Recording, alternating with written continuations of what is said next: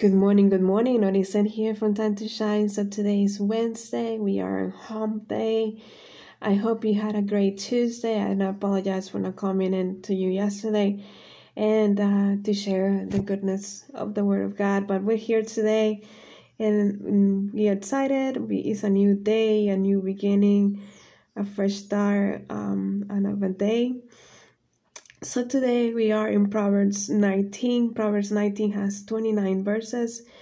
I have selected a few verses that I would like to go over uh, so you can have an idea what's in it. But I do encourage you to read uh, Proverbs 19 at your convenient time and to go over and to have communion with the father for the with the father and to to get a hold of what stands out to you and nourish it so here we go.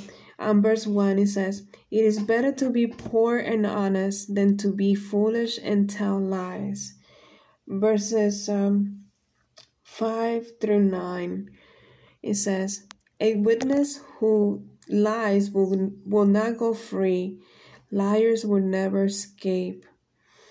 Verse 6 Many people want to please a leader, and everyone is a friend with those who give gifts. Verse 7 Poor people's relatives avoid them, even their friends stay far away. They run after them begging, but they are gone. Verse 8 Those who get wisdom do themselves a favor, and those who love learning will succeed. Verse 9 A witness who tells lies will not go free, liars will die. So as you can see on verse 5 and 9, there's really is very they're very similar. Uh, verse five again. I'm gonna read it. It says, "A witness who lies would not go free. Liars would never escape." And verse nine it says, "A witness who lies would not go free. Liars would die." So they would liars will not that liars will will never escape and they will also lie. So that's the difference between the two. Um, it's um, they're very similar, but they mean different things. One is saying that they will not escape, and the other one is saying that they will die.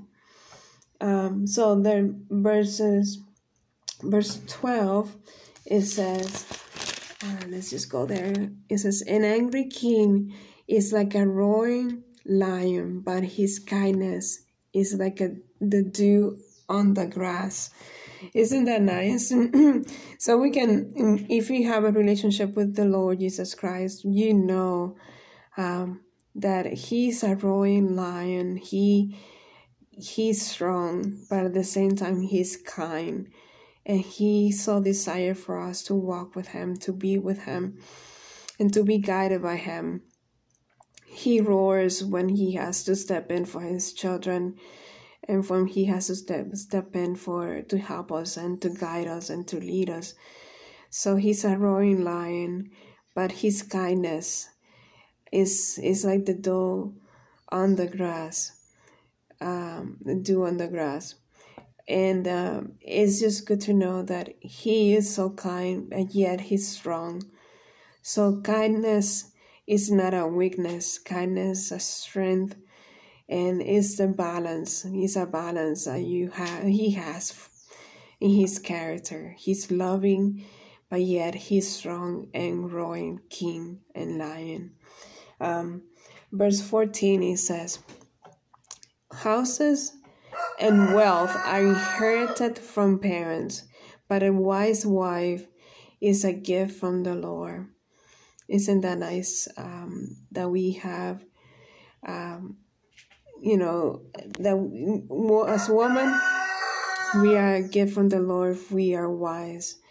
If we if we try to do what's best for um, the family that we belong to, the family that you know the Lord gives to us, um, and it's it's good to be to be wise.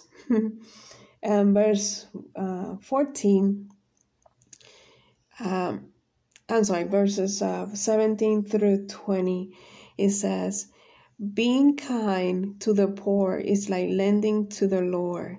He will reward He will reward you for what you have done. So it's good to to be kind to the poor, and so that we, we can be rewarded, and it just feels good. It just feels good to give, to give without.